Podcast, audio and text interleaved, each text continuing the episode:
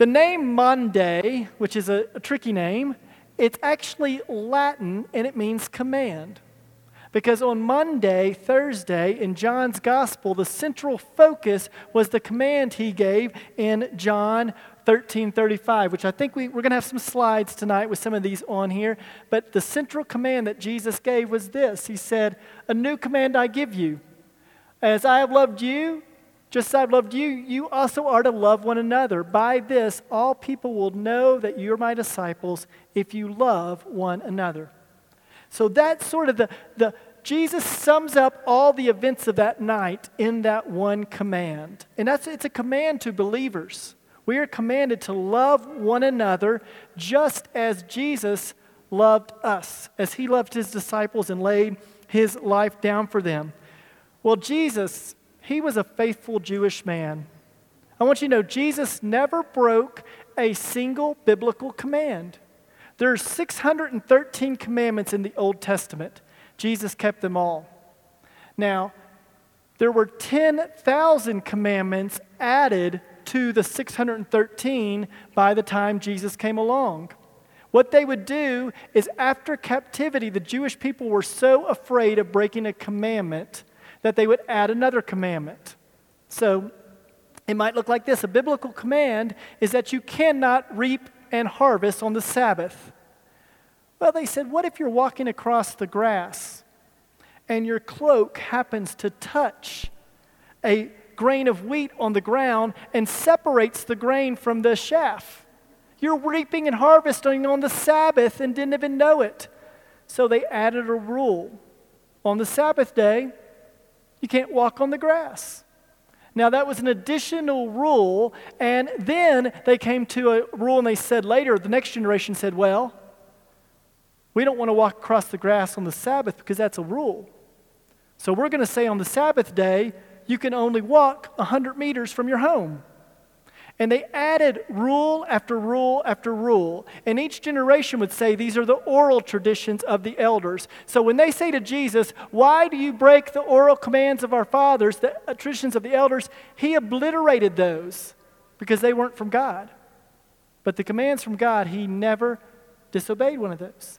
And the Jewish people were commanded at Passover to come and celebrate it. So we know that Jesus was faithful to celebrate Passover. In fact, this past Sunday we celebrated Jesus making perhaps the most bold move in the ancient world. He rode in on a donkey to Jerusalem, a city where people were wanting to see him die. He rides in. If I were Jesus, if I were giving Jesus advice, I probably would have been like, hey, let's sneak you in through the back door because you need to celebrate Passover, but let's just get you in the back way. No, Jesus comes right in the eastern gate where everybody sees in a prominent way, and then he comes and he celebrates Passover meal on that Thursday night with his disciples. And this is his last meal with these 12 guys. So he um, secures a room, an upper room, would have been in somebody, a, a wealthier person's house to celebrate Passover. And a meal in the ancient world signified fellowship. So, like Moses, after he came down from Mount Sinai, he shared a meal with the elders. It's a way of saying, We're good. Things are good between us. We're in fellowship. So, them sharing a meal was a significant thing to do, and there was a very specific order. If any of you have ever heard of a Seder meal, the Jews, Jewish people have practiced the Seder meal the same way for thousands of years. Very little of it has changed. I could walk you through a Seder meal. I've done that with groups before. It takes about two and a half hours. So we're not going to do that, but every element of the Seder points us forward to Jesus. Every element of the meal points us to our Messiah, Jesus Christ. You see, Passover was the first and most important holy day of the Jewish people. It was the one where they remembered that God freed them from slavery and bondage to Egypt by trusting in the blood of the Lamb. And Jesus is the fulfillment of that. Jesus frees us from slavery and sin. The blood of the Lamb in Exodus freed them from slavery in Egypt. So they would come and they would eat this meal. Now, in Exodus, our next slide here, Exodus chapter 3, it gives them instructions. It says, Tell all the congregation of Israel On the tenth day of the month, every man shall take a lamb according to his father's house, a lamb for each household, a lamb without blemish, a male lamb. So every family would take their own lamb and bring it into their home. And they would have that lamb in their home for five full days. And think about this families with children, what would happen if you bring a lamb into your house? What are your kids going to do? They're going to play with that lamb. They're going to give that lamb a name, Fluffy. They're going to like the lamb. They're going to hug the lamb. The lamb's going to be, he's inside the house the whole week. But then on that fifth day, you take the lamb and you kill the lamb. And you do something that seems absolutely crazy. You paint the blood over the door. See, in our, our next scripture here, it says, um, On that night I will pass through the land of Egypt and strike down every firstborn son and firstborn animal. I will execute judgment against all the gods of Egypt, for I am the Lord. But the blood on your doorpost will be a sign, marking the houses where you're staying. When I see the blood, I will pass over you. This plague of death will not touch you when I strike the land of Egypt. This is a, to, this is a day to remember. Each year, from generation to generation, you must celebrate it as a special festival to the Lord. This is a law for all time.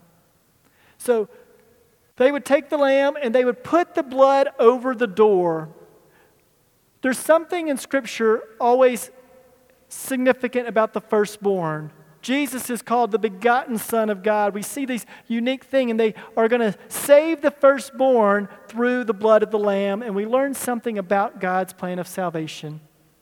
He has a substitute. You can't save yourself. No one inside the house has done anything to deserve to be saved. They haven't been good enough. They haven't been religious enough. They can't do that. All they've done is something that seems crazy paint blood on their door. And in 1 Corinthians chapter 118 it says the message of the cross is foolishness to those who are perishing, but to us who are being saved it's the power of God. So the, the gospel, this message seems foolish to the outside world, but it's what saves. And here they paint the blood and it says you're to remember. So when we celebrate communion, we remember what Jesus has done. But we don't we forget that communion goes all the way back to the Exodus. That's where it started. Was this idea of communion. In the New Testament we see Jesus is the fulfillment of that, and that's why if depending on what tradition you come from, a lot of traditions will have a communion table and they'll have the scripture that says, "This do in remembrance of me." So, this is to be something we do to remember. And let me tell you, one of the most important things are traditions.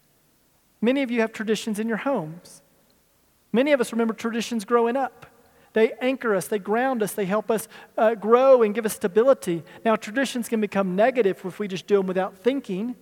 But when we realize their purpose, they have power. And that's what God wanted his people to remember this every year. So now, when we think of the Last Supper, here's our image. I'll show you a picture.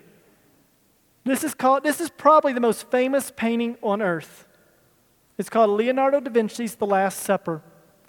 And it's a very Eurocentric, Middle Ages looking meal. This is not what the meal would have looked like at all. It's a bunch of older looking men sitting around a table with Jesus in the middle.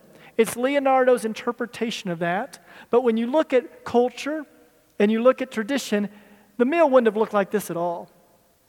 This, this isn't how it would look. In fact, the, the disciples, they were all younger than Jesus. Jesus was in his early 30s. Most believe he was right around 30 when he started his ministry, 33 when he died. The disciples that he called were younger than him. Now, the youngest disciple we know is a guy named John. He's Jesus' little cousin. I think he could have been as young as 13 when Jesus called him. Certainly wouldn't have been any younger than that. That's the age a Jewish guy becomes a, seen as a, a man, a young man, and you can begin to follow somebody. So he could have been as young as 13, and th- that would make him at this supper around 16. We don't know for sure. Peter was the oldest, he's the leader. Peter, you ever wonder why Peter always speaks so quickly? Everybody's like, Peter's just an always says things and he doesn't think before he speaks. Well, in this culture, when you had a group, you had one person speak on behalf of the group. And guess who that was? The oldest. So anytime they ask a question, they're all looking at Peter. What you gonna say, Peter? So Peter always feels this pressure. I've got to answer, I've got to say something. And half the time he says something foolish, and sometimes he says something brilliant. You are the Christ, the Son of the living God. He always feels this pressure. But Peter's the oldest. He was married. He was probably 18, 19, 20 when he started following Jesus. So all of these guys are fairly young. They're not old men like we think of uh, in the pictures and in this picture, in this image. They're not these old guys who would have been hanging out. Now, in Luke, Luke's gospel gives us some more information about this. It says, And when the hour came, he reclined at the table. Now, that word reclined is key because there's a certain type of table that the Romans introduced to the Jewish world. It's called a triclinium table. It's in the shape of a U. I've got a triclinium table set up here. And what you would do is it was a reclining table. It was, we're free men, we're relaxing. So the Jews adapted it because they loved the idea of we're free from Egypt, we're no longer slaves, we've been set free. So when we come to eat, we eat in freedom, and they would sit and you would recline like this, left arm on the table, and you would eat with your right. So that's how they would eat and they would enjoy a meal. So it makes it very clear from this the fact that they're reclining, they were at a reclining table. And the apostles with him, and he said to them, I have earnestly desired to eat this Passover with you before I suffer. For I tell you, I will not eat it again until it's fulfilled in the kingdom of God. So Jesus has desired to eat the Passover, and the Passover has all this rich elements. They had four cups. They eat certain things at certain times. It's this big ritual ceremony, and they would do all these things to remember. They would sing the Psalms. They would sing the Hallel. So it's a big celebratory meal. But Jesus is going to point to him that he is the fulfillment of all that they've been waiting for.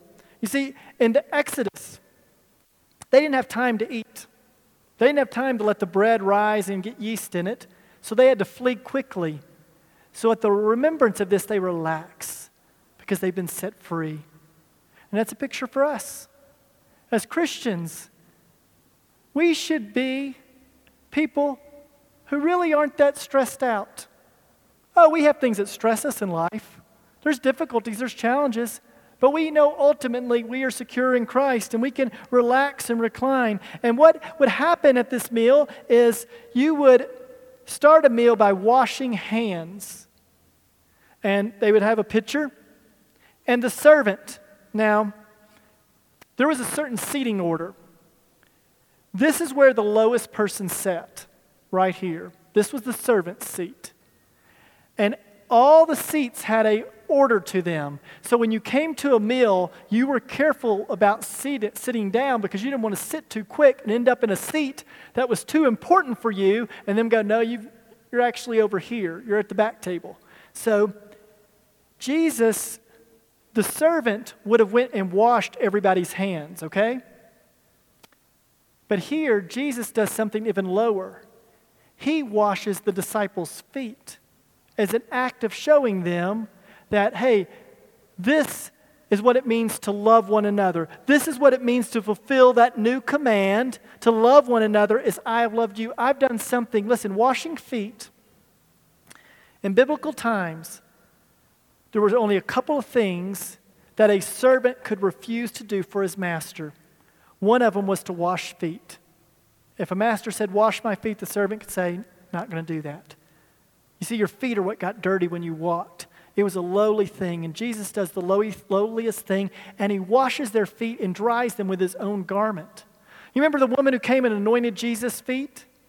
Well, when they were seated like this, your feet, they stick out. So it's easy to wash someone's feet as they're seated here. Now, there's a certain order that you sit in that I want to show you, but I just want to give us a little bit of visual. So I have some folks who've been really kind. Sammy has helped grab some folks. So if you've if Sammy has asked you to help, thank you, Sammy, for helping me tonight. You can come on up and I'll help you get seated. Just this just gives us a visual, okay? To give us a visual, and I did ask only men because at the Last Supper, all Jesus' disciples were men. So um, he did have followers and disciples that were women, but among the 12, they were men. So y'all can come on up and Sammy, you can just, y'all can sort of sit wherever. I don't want to seat you because I'm going to show you who was seated where, and I don't want people to be upset about where they end up getting seated. Okay? So let's see. Benjamin, you come on over here. Benjamin, you come on this side of Sammy. You can go right here. It's appropriate for you to be there. So, all right. So, I think we've got about enough. Brooke, you can come on up, join us. All right. So, when we talk about, let's go on to the next slide here. This is a, a, an image of where a triclinium table would look. And again, you see Jesus seated over here where Sammy would have been. So we know in this type of table that this is where the host seated. The host was seated right here, and beside him is the guest of honor. All right, so you think you're in a good seat, right? You're the guest of honor. Benjamin, you're seated in the spot of the best friend, okay? And Benjamin would be leaning, so you all sort of can lean, put your arms up on the table and lean. And Benjamin would be almost leaning back into the chest of Sammy here, who is in the seat of Jesus. And Sammy would be leaning back here into Ebenezer, right?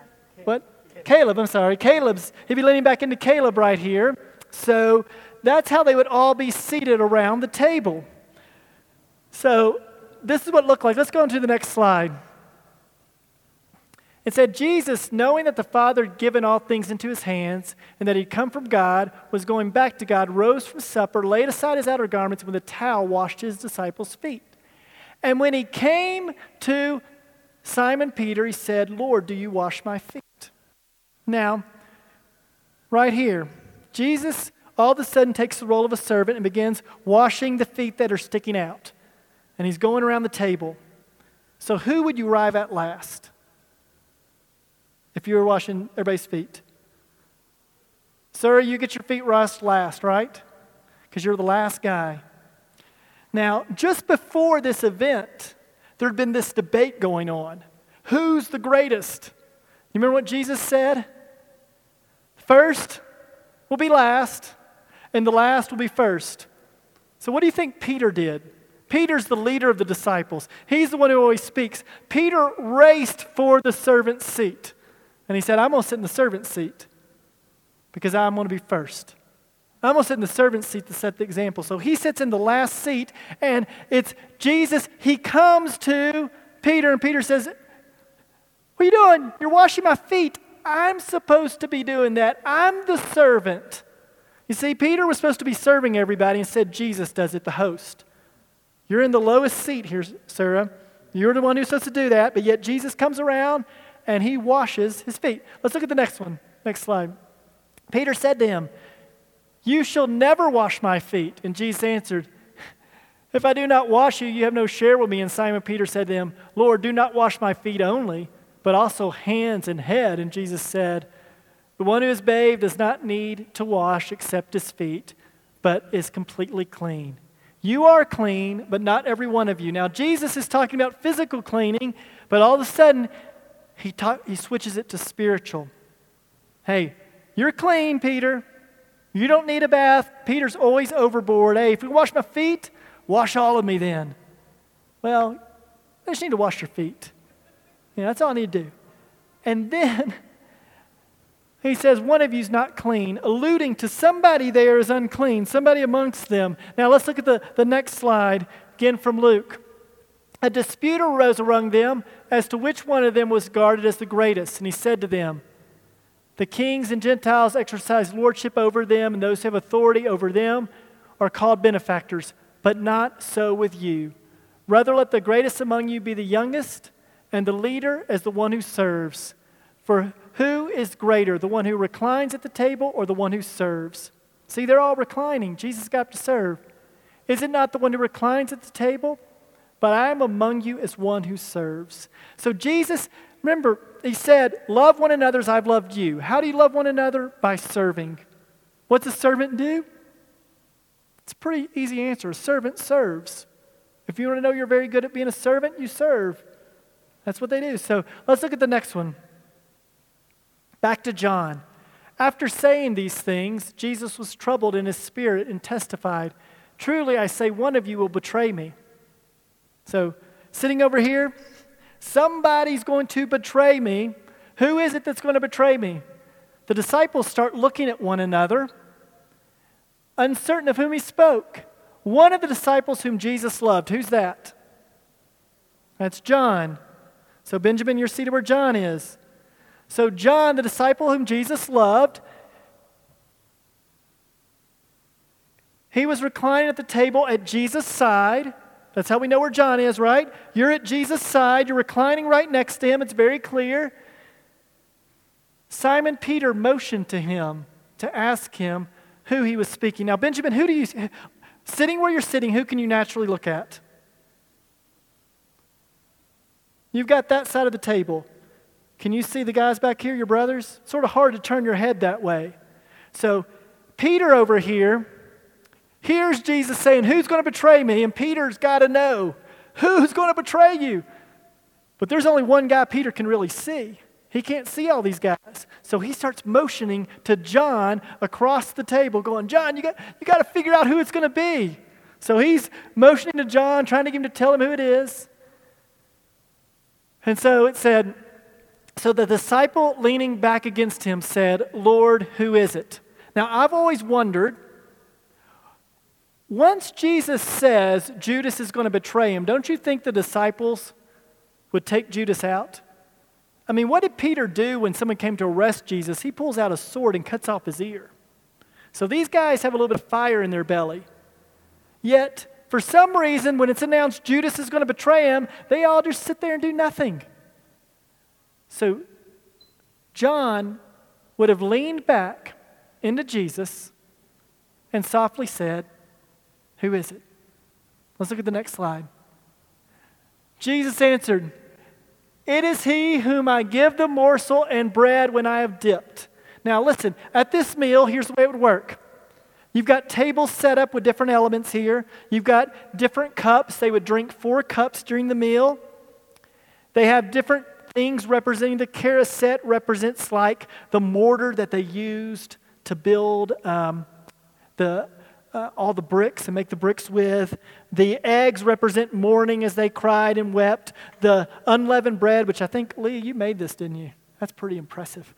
so, made some unleavened bread for us. It represented the fact that they had to leave Israel so quickly, I mean, Egypt so quickly, they didn't put any yeast in it. So, it's a flat bread and it reminds them of a sinless life. You see, yeast puffs up and makes bread puffy. Sin makes you puffy and think you're more than you are.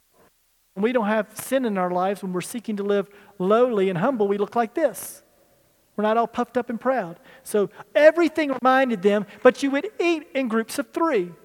So the host shares with the best friend and with the guest of honor.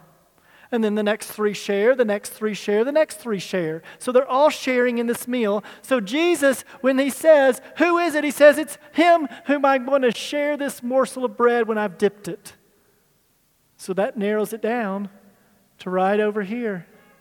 He said he gave it to Judas, the son of uh, Simon Iscariot. Now, every time I do this, I always feel really a little bad about whoever ends up seated where Judas is. I, I just can't help but feel that way. So I never like to sign it. Caleb, luck of the draw, that's where you ended up, okay? We know you can handle, handle it, doesn't mean anything. But so Jesus, look, isn't this just like Jesus? Who is Jesus? Because these guys, they would have been leaning into one another. Like Benjamin would have almost been reclining into Jesus. John would have been. And then Jesus would be leaning into Judas. Think about it. He knew who's going to betray him, and yet the disciple that he leans into and sits so close to is Judas. So when he says it's the one who dips with me, he's just saying it to, to John here. This is a little conversation going on right here. Peter's over here trying to, hey, look at me, help me out, and everybody else is just having a meal. Okay? So the disciples don't even get that Jesus has just said Judas is going to betray him. They don't fully grasp that. Now let's look at the next slide. Here, this gives us a little picture of where they would have been seated. Again, I've already walked you through this John, Jesus, Judas, and Peter. Everybody else, you could be Matthew, you could be Bartholomew, you're somebody, one of the disciples' seats, but we don't know who because they didn't tell us. But typically, the way it would work at the table triclinium, best friend, guest of honor, and it would go from most important all the way down to the least so that Peter was seated literally in the lowest seat, the servant's seat. Let's go on to the next slide. So, again, this is just a picture I found of Peter trying to get the attention over there of John and say, John, you got to tell me what's going on. And you can see them all talking and conversing. So, uh, you can get the commotion that be going on. Let's go to the next slide. It says, Then after he had taken the morsel, Satan entered into him. And Jesus said, What you're going to do, to do quickly. Now, no one at the table knew why he said that to him. Again, scripture is very clear. These guys at the table, they're clueless about what's about to happen. They don't get that Judas is about to go betray him. They just think he's telling Judas to go buy something for Passover. Uh, Judas was the one who handled the money for the group. So, what you're going to do, do it quickly. Let's look at the next slide. Now, back to Exodus. It says, Then they shall take some of the blood and put it on the doorpost and the lintels of the house with which they eat, and they shall eat the flesh that night, roasted with fire and unleavened bread and bitter herbs. They shall eat it. There's bitter herbs. The bitter herbs reminded them of the bitterness of slavery. It reminds us, us of, our, of the bitterness of slavery.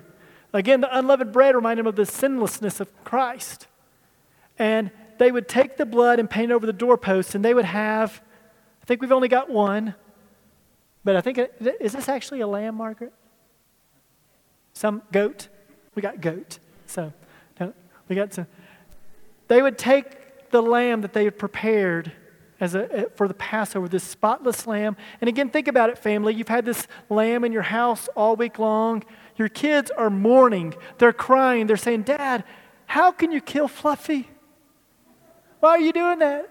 And you're saying, God commanded us to. It's meant to hurt. Your sin is meant to hurt. The sting of freedom that costs somebody else something is meant to hurt. So here, they would eat this. They would eat the flesh to remember the sacrifice. And here, let's look at the next slide. And again, Jesus does all this in the context of a new command I give them love one another as I've loved you. So he's given them a display of this whole thing. What they would do is they would take the cup. There's four cups. I'll walk through that at another, another Thursday night. I do it different each year. But there's the four different cups. One of them is the cup of redemption. And it's that cup that Jesus pauses. And he says, This is my blood. And he takes this bread and he says, This bread is my body, this bread representing sinlessness. And, and Leah, you even striped it for me. Gosh, wasn't expecting that. If you buy matzah bread, it's always striped, just like Jesus was striped. Matzah bread is flat, no yeast, representing Jesus' sinless life.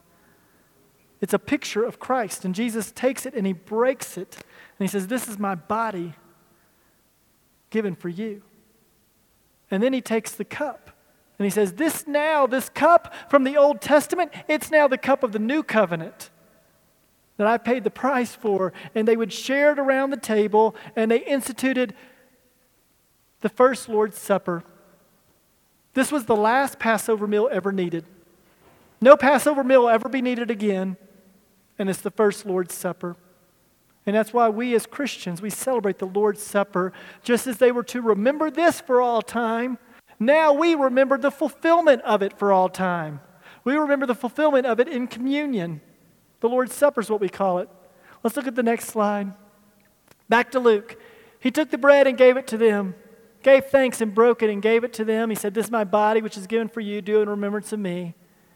And he took the cup, and likewise, he said, The cup poured out for you is the new covenant, my blood. Jesus' blood spilled for the new covenant. A, a, a, new covenant that no longer do we have to wonder if we're saved, hoping in the promise of God. It's the fulfillment in Christ. Let's look at the next side. This is from Isaiah, pointing to Christ. And look at what it says He was pierced, He was stripes, or what healed us. The bread is literally striped. Again, it's a picture of Christ. It's an amazing picture of our Messiah, Jesus, and the price he paid for us. So, again, Jesus' sinless body being broken. And he tells us the key phrase in this is do this in remembrance of me. Now, typically at this service, at this point, I would have us share communion. And I love doing that's a beautiful thing. But just with a little bit more elevated COVID restrictions, we decided not to do that tonight. So maybe, maybe next year. But it's a beautiful thing to remember. Don't ever forget the traditions that you have in your household and with your family and the traditions of your life. They stabilize you. And Jesus says to do this in remembrance of me. Okay, you guys can all go be seated. Would y'all give them a hand? I really. Um, I, I, it's, it's always hard to find, some reason, it's always hard for us to get the folks to come and do this. So, Sammy, great job. All the guys who are willing to come up and sit up here, thank you. Yeah. I hope this has just been a special night to remember a bit. I like to keep it simple. I say it's very family friendly. So after I close this, you're welcome to come up and look at the table. Um, I'll tell you, um, Marut went and got all these things and had them put on there. They had uh, candles burning. This, this is really Again, it's our rendition of what it would have looked like. It's not exact, but it gives you a flavor of what the table would look like. So feel free after I pray to come up here. Kids, you can look around. If your kids are coming up here, parents, um, I've had a few bad years where the kids went up and it got a little out of hand. Probably none of these kids will do that, but you can just come up and look, maybe monitor your kids as they come up.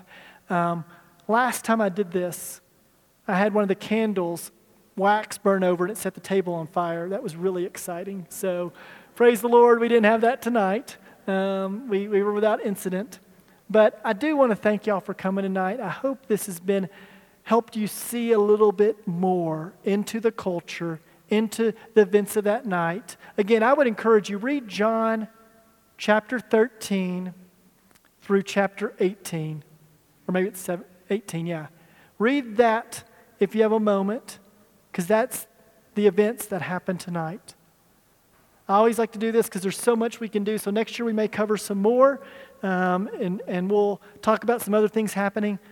But let me pray for us and then you're welcome to come back. Oh, we got a song, don't we? One more song. I don't want to forget to sing. We're going to, and hey, listen, after they celebrated the meal, that's what they did was sing. So I'm going to pray, we'll sing, and after we sing, we'll be dismissed. God, I thank you for your word. It's so good, and I thank you that you open our eyes and to the good news of the gospel. Lord, I thank you for these young men who came up here and sat at this table. I pray that they would see themselves as disciples, as your followers, and that they would desire to follow you with all their heart, soul, mind, and strength. Lord, I pray for uh, the parents that are here. I pray that you give them a special measure of grace. Lord, we, impar- we parent so imperfectly. Parenting is hard. And our greatest desire is that our children know you. So may we, as a church, as a community, rally around one another, encourage one another's kids, encourage one another's faith, and may by your grace you awaken faith in each child's life here. May their story be one that I have always walked with the Lord. And Lord, if that's not their story, may it be that you rescued them when they roamed and brought them back. Lord, thank you for dying. Thank you for celebrating this Last Supper. Thank you for being gracious even to Judas, even to the end. You sat there with him, beside him, given an opportunity to turn. We thank you for your grace. We would be hopelessly lost if you hadn't saved us. So thank you for that in Jesus' name. Amen.